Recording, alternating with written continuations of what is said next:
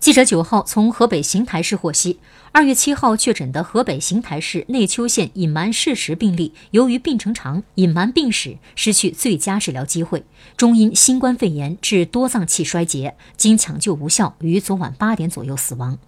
此前。河北邢台应对新型冠状病毒感染的肺炎疫情领导小组办公室七号透露，邢台市确诊一例故意隐瞒事实病例，目前已排查出包括医护人员在内的密切接触人员七十七人，警方已立案侦查。患者刘某某，女，六十四岁，邢台市内丘县人。一月十七日，与丈夫、女儿、女婿、外孙一行五人驾驶私家车从武汉市洪山区返回内丘县家中。一月十八号，到桥东区天一城魏少东牙科诊所看牙。一月三十一号，因出现气喘，到内丘县中医院住院治疗。二月四号，因病情加重，由邢台市幺二零接到邢台市人民医院急诊科就诊。在邢台市内丘县医院就诊期间，刘某某及其家人一直坚持否认其武汉市居住史，直到二月六号十点左右，经医护人员反复追问，方才承认。